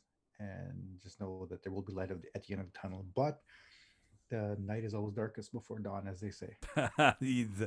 There's the filmmaker, and you're right there. I love it. no, you're right, dude. You're right. Yeah, like it. It's these are crazy times, and uh, it's hard to make. Yeah, I couldn't agree with your sentiment more. There's there's a lot of crazy shit going on, and uh, listen more, government. Just listen, listen closely. That's as political as we get on the reel debaters. Uh, Yes. we, we we did argue once who would make the best prime minister, and I can't remember who I picked. We've done so many of these, but uh, it's uh, we, we we only picked movie characters for that debate. Uh, it was a, it was a doozy. Eh? I'm just kidding. I just first thing comes to my mind. I did want to say this. Could I do amends on my when when I get to the pearly gates and God is there? Yeah, totally. Yeah, change it around. I, I, what I'd like him to say is, uh, "Thank you for doing as best as you can for everyone around you." Oh, yeah. There you go. That's the first thing come to my mind. I was like, "Oh, what, You're why did I say that?" That's hilarious. Can I add this really quick too? yeah, too, Um, totally. Is that I personally I would love to see Winnipeg and as an indigenous filmmaker, I'm a film lover. Don't get me wrong, I support all our filmmakers locally, um, but I would love to see, and I'm working on this to make Winnipeg and Manitoba the place for indigenous filmmaking and filmmakers. So I'd like to grow that part of our industry locally, um, and that's my long term goal. That's awesome. So I please send me all the things that we talked about, all the things that you dropped. I want to temporary staple them to or permanently staple them to your bio on this portion of the show so that if people want when people want to go find it it's there it's easy it's accessible right and then we'll, we won't make people jump through hoops and stuff like that but uh, for sure, but the, I guess the only thing I would say is if people want to see Lost Moccasin, they should contact me. Okay. It's it's not out there yet. Yeah. Oh no, definitely. Yeah. No, we'll let. Yeah, we'll put that. Uh, we'll put that little little snippet in there as well too, and I'll get your email address for everybody if they want to watch it. For sure. Um, dude, thank you so much for giving me your time and educating me on some stuff and talking about some stuff. This was. I'm. I'm super happy you, you put some time aside for us. No, no problem. I really appreciate you asking asking me to be part of your uh, the podcast, and I really appreciate all the hard work you've been putting in. And I appreciate your time, and I think you're doing a good job. And you know, I, I like to see your your podcast grow. Thank you, sir. Thank you so much. That's so nice. Um, for everybody who's who's new to our show, uh, thereeldebaters.ca. Just go there. That's where this episode's going to be in uh, in a few. That's where all of the things that we do on the show. That's where you're going to be able to find a lot of things that Roger talked to us about today. We'll put a little segment of film festivals for Manitobans and, and, and all that. I've, I've been playing with some ideas, so this is this is a great way to start with it. Uh, if you want to email the show, it's the reel debaters at gmail.com. All of our spelling is R E E L. ReelDebaters.ca, the reel debaters at gmail.com. The reel debaters, the reel debaters, the reel debaters. Do you, do you ever do that when you say a word so much, Roger, that it just loses its meaning after a while? Uh, Every day. All right, dude. Well, you take care. Uh, stay safe. We'll be in touch, and uh, I'd love to have you on and do a debate with us. I think you'd. I think it'd be fun. sure. That'd be great. Awesome. let, let me know when. Yeah. I know Oh. where, but let me know when. Yeah, we'll make it easy. You can do it. I, I haven't been wearing pants the entire time. I'm I'm kidding. I have. But all right. Anyways, ladies and gentlemen, uh, thank you for tuning in to another Reel Debaters production. My guest has been Roger uh, Boyer. Did I I never say. I Yeah, never. that's correct. Yes, Yeah. finally, Roger Boyer. I have been Micheal Petrow, and we are gone. All right, dude.